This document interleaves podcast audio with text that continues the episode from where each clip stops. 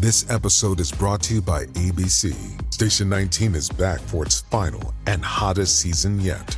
Andy finally becomes captain, and she's going to give it her all to be the best leader the station has ever seen. Will she succeed?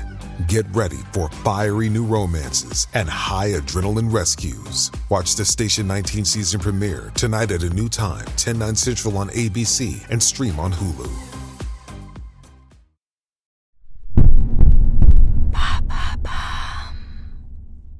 Bonjour, je suis Caroline Nogueras. Laissez-moi vous parler d'un nouveau podcast Bababam Originals qui s'appelle La Traque. Si vous aimez Homicide, je pense que vous allez adorer ce podcast qui nous fait revivre des traques, des cavales, des évasions toutes plus spectaculaires les unes que les autres. Mais surtout, il nous raconte à chaque nouvelle saison un duel sans merci entre deux camps qui s'affrontent, le truand et la police. La première saison est disponible depuis le 8 mars sur toutes les plateformes d'écoute. Le mystère Alexandre Despalières, sexe, drogue et mensonges, épisode 4. Pendant près de 13 ans, Alexandre Despalières va être dans le viseur de la justice. A-t-il empoisonné, oui ou non, Peter Aikin? Est-il responsable de la mort de ses deux grands-mères? A-t-il un lien avec le décès de son père et de sa mère à quelques mois d'intervalle? Pas moins de quatre juges d'instruction vont se succéder sur ce dossier labyrinthique dans lequel les expertises se contredisent, les soupçons sont multiples, les preuves maigres et les victimes présumées se cachent, honteuses d'avoir été bernées. Le bel Alex ne clame pas son innocence. Il la scène avec des involtures et dédain, comme s'il savait déjà qu'il était hors d'atteinte de la justice des hommes. Vous écoutez Homicide, je suis Caroline Nogueras.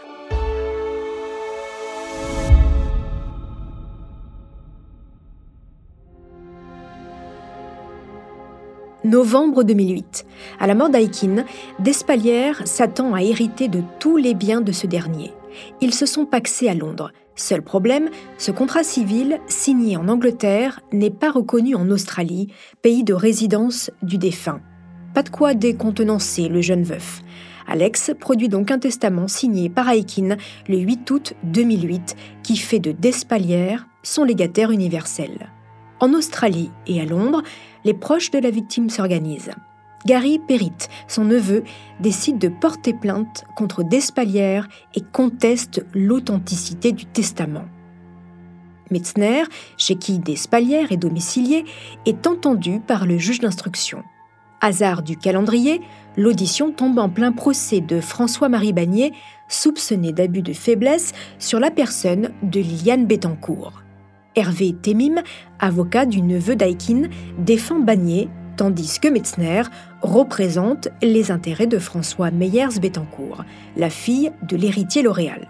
Tout ça, on le saura bien plus tard, mais en attendant, cette audition connue des seuls initiés fait tâche.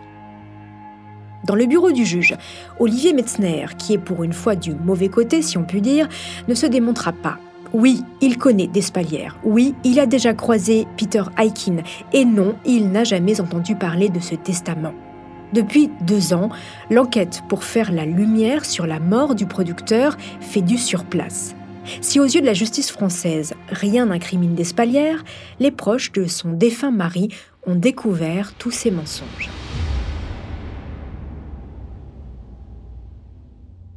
Après l'enterrement expéditif, rappelez-vous, du Père Lachaise, John Red, un ami de Peter Aikin, commence des recherches sur le fameux Alex.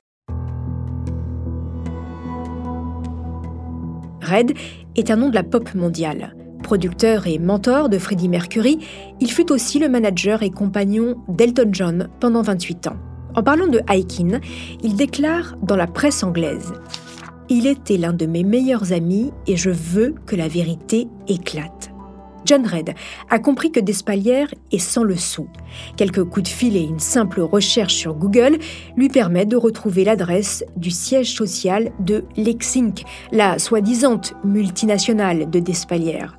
Il s'agit d'un immeuble résidentiel de West Hollywood où Alex a vécu entre 2004 et 2007 il contacte un avocat pour ouvrir l'enquête sur la mort de Peter Aikin, classée sans suite.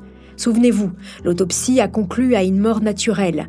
Aikin a succombé à une insuffisance cardiaque. La loi française permet la conservation des organes prélevés par le légiste pendant un an.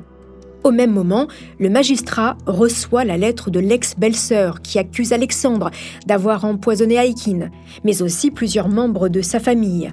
L'étau se resserre. Manquent les éléments tangibles. Ils arriveront en novembre 2009, sous la forme d'un rapport toxicologique des restes du producteur australien qui atterrit sur le bureau du juge. Ils contiennent les traces de Valium et de l'oxapine, un puissant médicament pour combattre les effets de la schizophrénie. On retrouve également une très forte dose de paracétamol, 8 fois plus que la dose maximale autorisée pour un adulte. L'équivalent, tenez-vous bien, de 40 comprimés. Transmis à la brigade criminelle de Paris, le rapport permet la réouverture de l'enquête.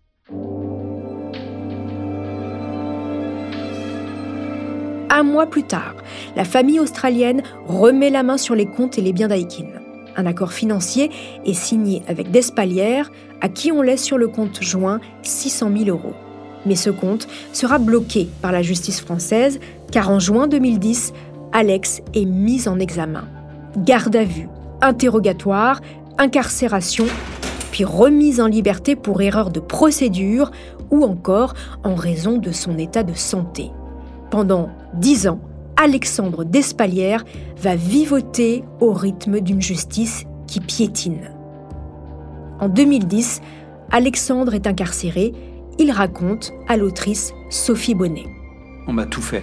En prison, je me suis retrouvé sans argent, je devais travailler, j'ai postulé, je suis allé voir le chef, et cinq jours après, j'avais un boulot. Je faisais des trucs pour Christian Dior, pour Lacoste. On m'a fait vivre le pire qu'on puisse faire vivre à quelqu'un. On m'a mis dans une prison épouvantable. On m'a mis à Fresnes, la punition quoi. Mais même derrière les barreaux, le bel Alex n'a rien perdu de sa superbe, surtout depuis qu'il a fait la connaissance d'une visiteuse bénévole. Aristocrate qui s'ennuie, Émilie, comme je l'appellerai, a tout pour lui plaire. Une ligne de guêpe, une particule qui sent bon la fortune et un besoin désespéré de se rendre utile. La bénévole vient voir son prisonnier jusqu'à trois fois par semaine. Elle l'aide à cantiner, lui remonte le moral et fait même passer des messages à Olivier Metzner. Au parloir, elle est subjuguée par les traits délicats, l'élégance de la conversation et l'immense culture de son protégé, victime, selon elle, d'une terrible erreur judiciaire. Les enfants d'Émilie sonnent la fin de la fête. Ils ne veulent plus que leur mère fréquente cet ancien tolard qui commence à coûter cher. Alexandre, libéré pour raison de santé, se rabat sur une nouvelle proie. Il est dans sa période famure, mère de substitution. Les victimes se succèdent toujours selon le même schéma.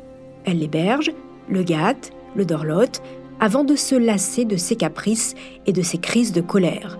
Pas le temps de s'apitoyer, Alex, lui, est déjà parti vers une nouvelle proie. Despalières est une tornade qui détruit tout sur son passage. Il saccage les appartements qu'on lui prête, vide les comptes, piétine les cœurs et lamine les égaux. Trop heureuse d'être sortie de ses griffes, ses victimes ne se risquent pas à porter plainte. En mai 2016, Despalières est un homme libre mais en sursis. Il participe à une émission sur son affaire sur la chaîne RMC Découverte. Interrogé par Carl Zero, il continue de clamer son innocence. Quand le journaliste lui demande de quoi est mort son mari, il répond. Il prenait de la cocaïne depuis 30 ans, donc ça flingue un peu le corps. Il bossait 16 heures par jour. Euh, quand il a arrêté de travailler, il n'a pas arrêté ça. Des affirmations qui seront corroborées par une contre-expertise réalisée sur une mèche de cheveux. Peter Aikin, accro à la coque, John Red dénonce cette absurdité. Oui, Peter buvait et mangeait souvent plus que de raison, mais la drogue, non. Pour lui, c'est Alexandre qui a tué son ami. Quand Carl Zero lui demande ce qu'il pense des accusations de Red, il dodeline de la tête, sourit légèrement et lâche. Le même John Red qui m'écrit qu'il m'aime et compagnie, c'est grotesque. Alors John Red, je connais depuis pas mal d'années. Euh, certaines personnes tombent amoureuses de moi et quand ils ne peuvent pas arriver à leur fin, il y a une espèce de vengeance. Et là, c'est une vengeance de tapette.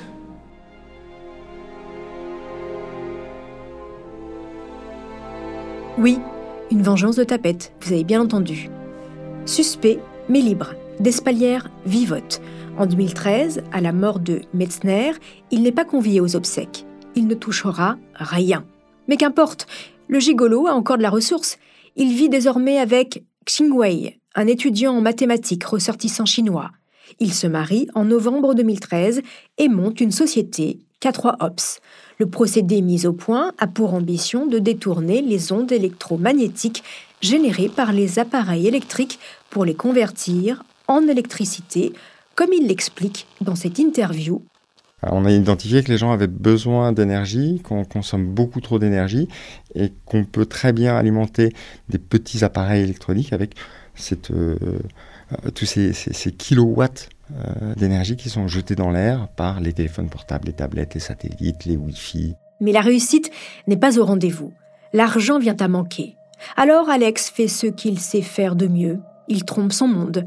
Lui et son époux écument les palaces de la Côte d'Azur en se faisant passer pour des émissaires de la famille impériale chinoise, en quête d'un lieu de villégiature pour l'été. L'arnaque est vieille comme le monde, mais elle marche. Ils profitent des lieux, puis se plaignent de l'accueil, du service, et finissent par partir sans payer. Despalières vit comme s'il n'était pas dans le viseur de la justice, comme s'il n'était pas condamné par le VIH. Et puis, le 10 janvier 2019, le procureur de la République transmet au tribunal de grande instance une mise en accusation de 42 pages. Laure Eniche, l'avocate de Despalières, démonte point par point l'ordonnance de mise en accusation. Elle exige la fin des poursuites. Le 19 mai 2020, nous sommes presque 12 ans après la mort de l'Australien, la nouvelle tombe. Despalières est renvoyé devant les juges pour le meurtre de Peter Aikin et falsification de son testament. Dans le clan Aikin, on se dit qu'on touche enfin au but. Et pourtant, Despalières leur réserve une ultime pirouette. 2021. Despalières n'est plus que l'ombre de lui-même. S'il est pour le moment encore innocent des faits qu'on lui reproche, il est condamné par la médecine. Son époux saisit la Cour de cassation pour retarder le procès. Il est débouté. Le procès est fixé au 7 juin 2022. Les débats sont prévus pour durer dix jours. Seulement, voilà. 26 janvier 2022. Alexandre Despalières, 53 ans, sans profession, est transféré à l'hôpital Bichat dans le 18e arrondissement de Paris. Il meurt le jour même à 19h du Covid-19 selon le certificat de décès. L'information sort 15 jours plus tard dans Le Parisien. Voici ce que l'on peut lire. Affaire d'Espalière, le bel Alex est mort. Alexandre Despalières ne sera jamais jugé pour le meurtre de Peter Aikin. Le dandy jet-setter à la vie rocambolesque était accusé d'avoir empoisonné en 2008 l'ancien dirigeant de la Warner Music pour capter son héritage.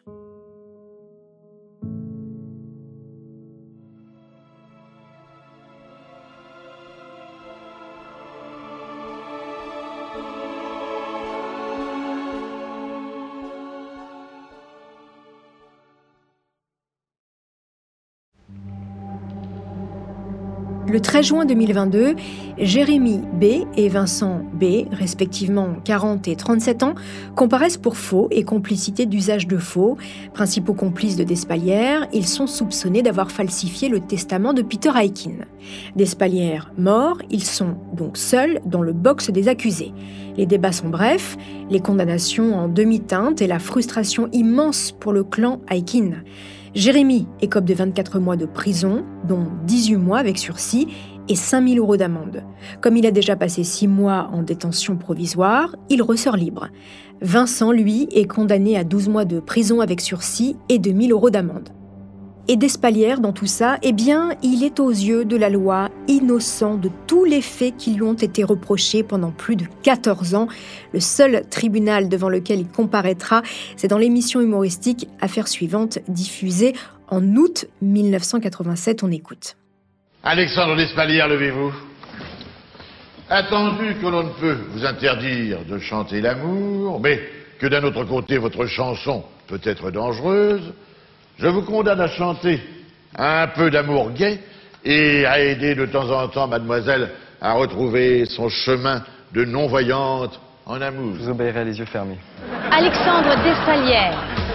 J'ai pris tous les trains de nuit, squatté ses yeux à Orly, sans savoir si elle y viendrait. Et sous toutes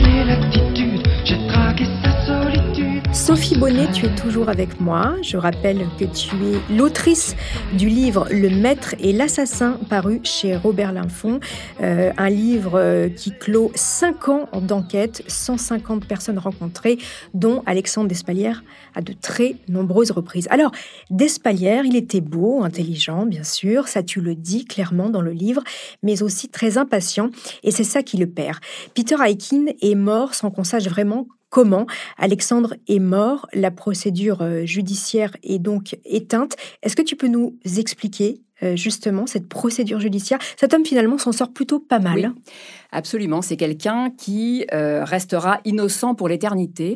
Et alors, euh, il, est, il, est, il, est, mort avant son procès. La grande ironie finalement de cette histoire, c'est que la justice s'est montrée particulièrement lente. Il y a eu plus de quatre, enfin, quatre juges qui se sont succédés les, voilà, les, uns aux autres et des années entières pendant lesquelles il n'y a, malheureusement pas eu grand-chose de fait. Et, euh, donc finalement, euh, Alexandre, euh, trois ans avant son, décès, il est convoqué à nouveau par, la, juge de l'époque qui lui annonce qu'il y a peut-être une possibilité de passer aux assises, enfin que tout ça reste très flou. Et donc en fait là, il va faire ce qu'il a fait à de très nombreuses reprises dans sa vie, c'est utiliser sa maladie. Euh, donc, il est, atteint du sida depuis des années et il maîtrise particulièrement bien l'usage des médicaments et voilà, tous les avantages qu'il qu peut, qu'il peut en tirer. Et donc, en fait, il va arrêter son traitement pour la quatrième fois. C'est des choses qu'il a déjà faites.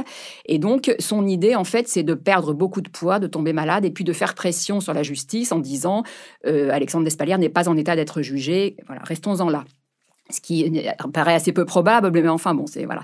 Et donc, il va arrêter son traitement pour la quatrième fois, et donc les choses ne vont pas du tout se passer comme il l'avait euh, espéré. Disons, il va très rapidement être atteint de maladies opportunistes, de la toxoplasmose, etc. Et donc très rapidement, en fait, il tombe dans, dans, dans, le coma, il ressort du coma, mais il est dans un état végétatif, et pendant plus de plus de trois ans, il va être dans un état végétatif vraiment. Enfin, il est voilà, il est dans un état assez terrible.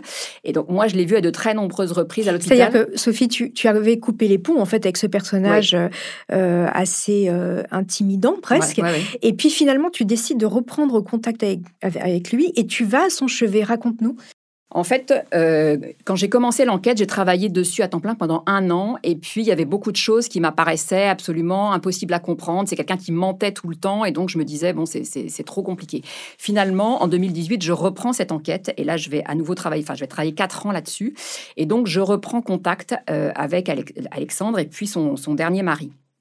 Et donc, euh, je vais à l'hôpital euh, voir Alexandre, qui est, enfin, voilà, qui est dans un état assez terrible. Et donc là, je vais très régulièrement le voir pendant toutes ces années voilà, qui vont, qui vont s'écouler. Et je vais aussi nouer une espèce de relation assez étrange avec, avec le, dernier mari d'Alexandre.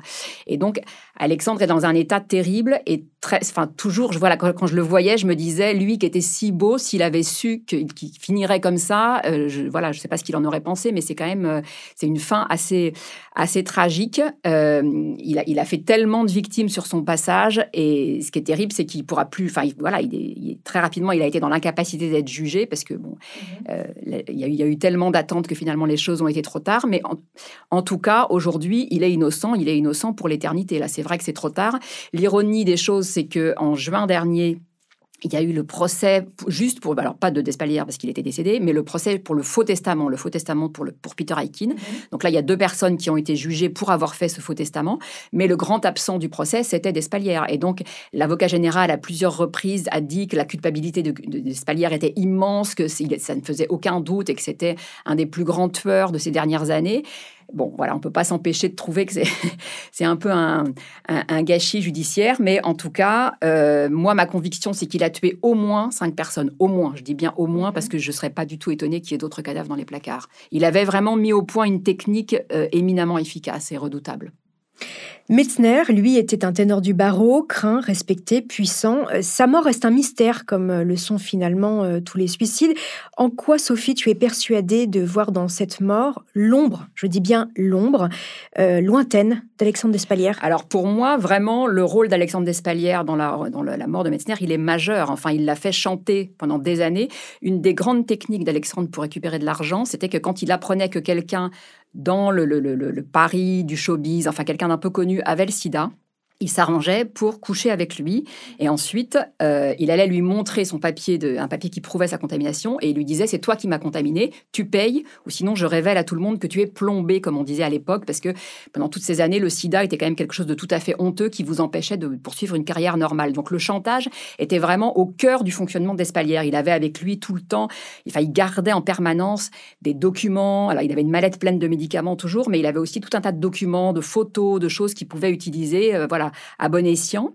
Et il a pendant des années et des années fait chanter Metzner. Et donc, quand, quand Metzner, enfin les derniers jours de la vie de Metzner, euh, Alexandre, il est sur les bords, sur, sur le rivage, il a décidé qu'il allait venir s'installer sur l'île et il lui, il, il met la pression jusqu'au dernier moment en lui disant qu'il va révéler tout ce qu'il sait. Enfin, pour moi, son implication dans la mort de Metzner, elle est réelle. Donc mmh. effectivement, euh, Metzner s'est jeté à l'eau. Mais enfin, euh, la responsabilité d'Alexandre, de, de, elle est écrasante parce que... il ne pouvait pas se débarrasser de ce ah personnage. C'est-à-dire quand on l'avait dans son sillage, dans sa vie, il était comme, euh, ah, jamais, comme une sangsue qui ne lâchait plus. Jamais il, n'aurait consenti à lâcher une aussi belle proie que Metzner. Enfin, je veux dire, c'était, c'était inespéré. C'est qu'elle, Despalières était quelqu'un d'incroyablement beau. Alors, les photos lui rendent pas mhm. forcément justice, si tant est qu'on puisse parler de justice le concernant. Mais enfin, c'était vraiment quelqu'un qui dégageait quelque chose de très fort, un personnage très solaire, très charismatique et qui avait de grandes capacités. Il aurait vraiment pu faire de grandes choses. Il était très doué dans, dans beaucoup, de, dans beaucoup de domaines. Mais finalement, la seule chose qu'il ait fait concrètement, alors, il a fait un petit disque, euh, des petites apparitions des émissions, voilà, des petits feuilletons, des choses comme ça. Mais sinon, la seule chose qu'il a fait professionnellement de manière concrète, c'est des escroqueries et puis il s'est prostitué, il s'est beaucoup prostitué. C'était ça vraiment, voilà, son, mode de, son mode de vie. Et donc, il, était obligé de trouver des gens qui le, qui le finançaient. Donc, il vivait au crochet d'un certain nombre de vieux monsieur, dont Peter Aikin et Olivier Metzner. Et vraiment, la personne qui l'a fait vivre toutes ces années, c'est Olivier Metzner. Mhm. Merci Sophie Bonnet. Je rappelle le titre de ton ouvrage, Le Maître et l'Assassin, euh, paru aux éditions Robert Laffont. Courez vite, allez acheter ce livre qui est passionnant. Et merci Sophie d'être passée nous voir dans Merci à toi. Voilà, c'est ainsi que se termine cette saison de Homicide. Elle a été écrite par Virginie Gage et réalisée par Julien Roussel. Avant de nous quitter, laissez-moi vous parler d'un nouveau podcast Bababam Originals qui s'appelle La Traque. Si vous aimez Homicide, je pense que vous allez adorer ce podcast qui nous fait revivre des traques, des cavales, des évasions toutes plus spectaculaires les unes que les autres. Mais surtout, il nous raconte à chaque nouvelle saison un duel sans merci entre deux camps qui s'affrontent, le truand et la police. C'est un récit immersif, incarné par deux voix, qui nous plonge dans l'univers de l'un et de l'autre pour saisir le point de vue de chacun. La première saison est disponible depuis le 8 mars sur toutes les plateformes d'écoute. C'est l'occasion de découvrir la traque de l'un des hommes qui fut le plus recherché de France, Redouane Faïd. Le nouveau podcast de Bababam, La Traque, est disponible tous les mercredis sur toutes les plateformes d'écoute et sur bababam.com. Merci de nous avoir suivis.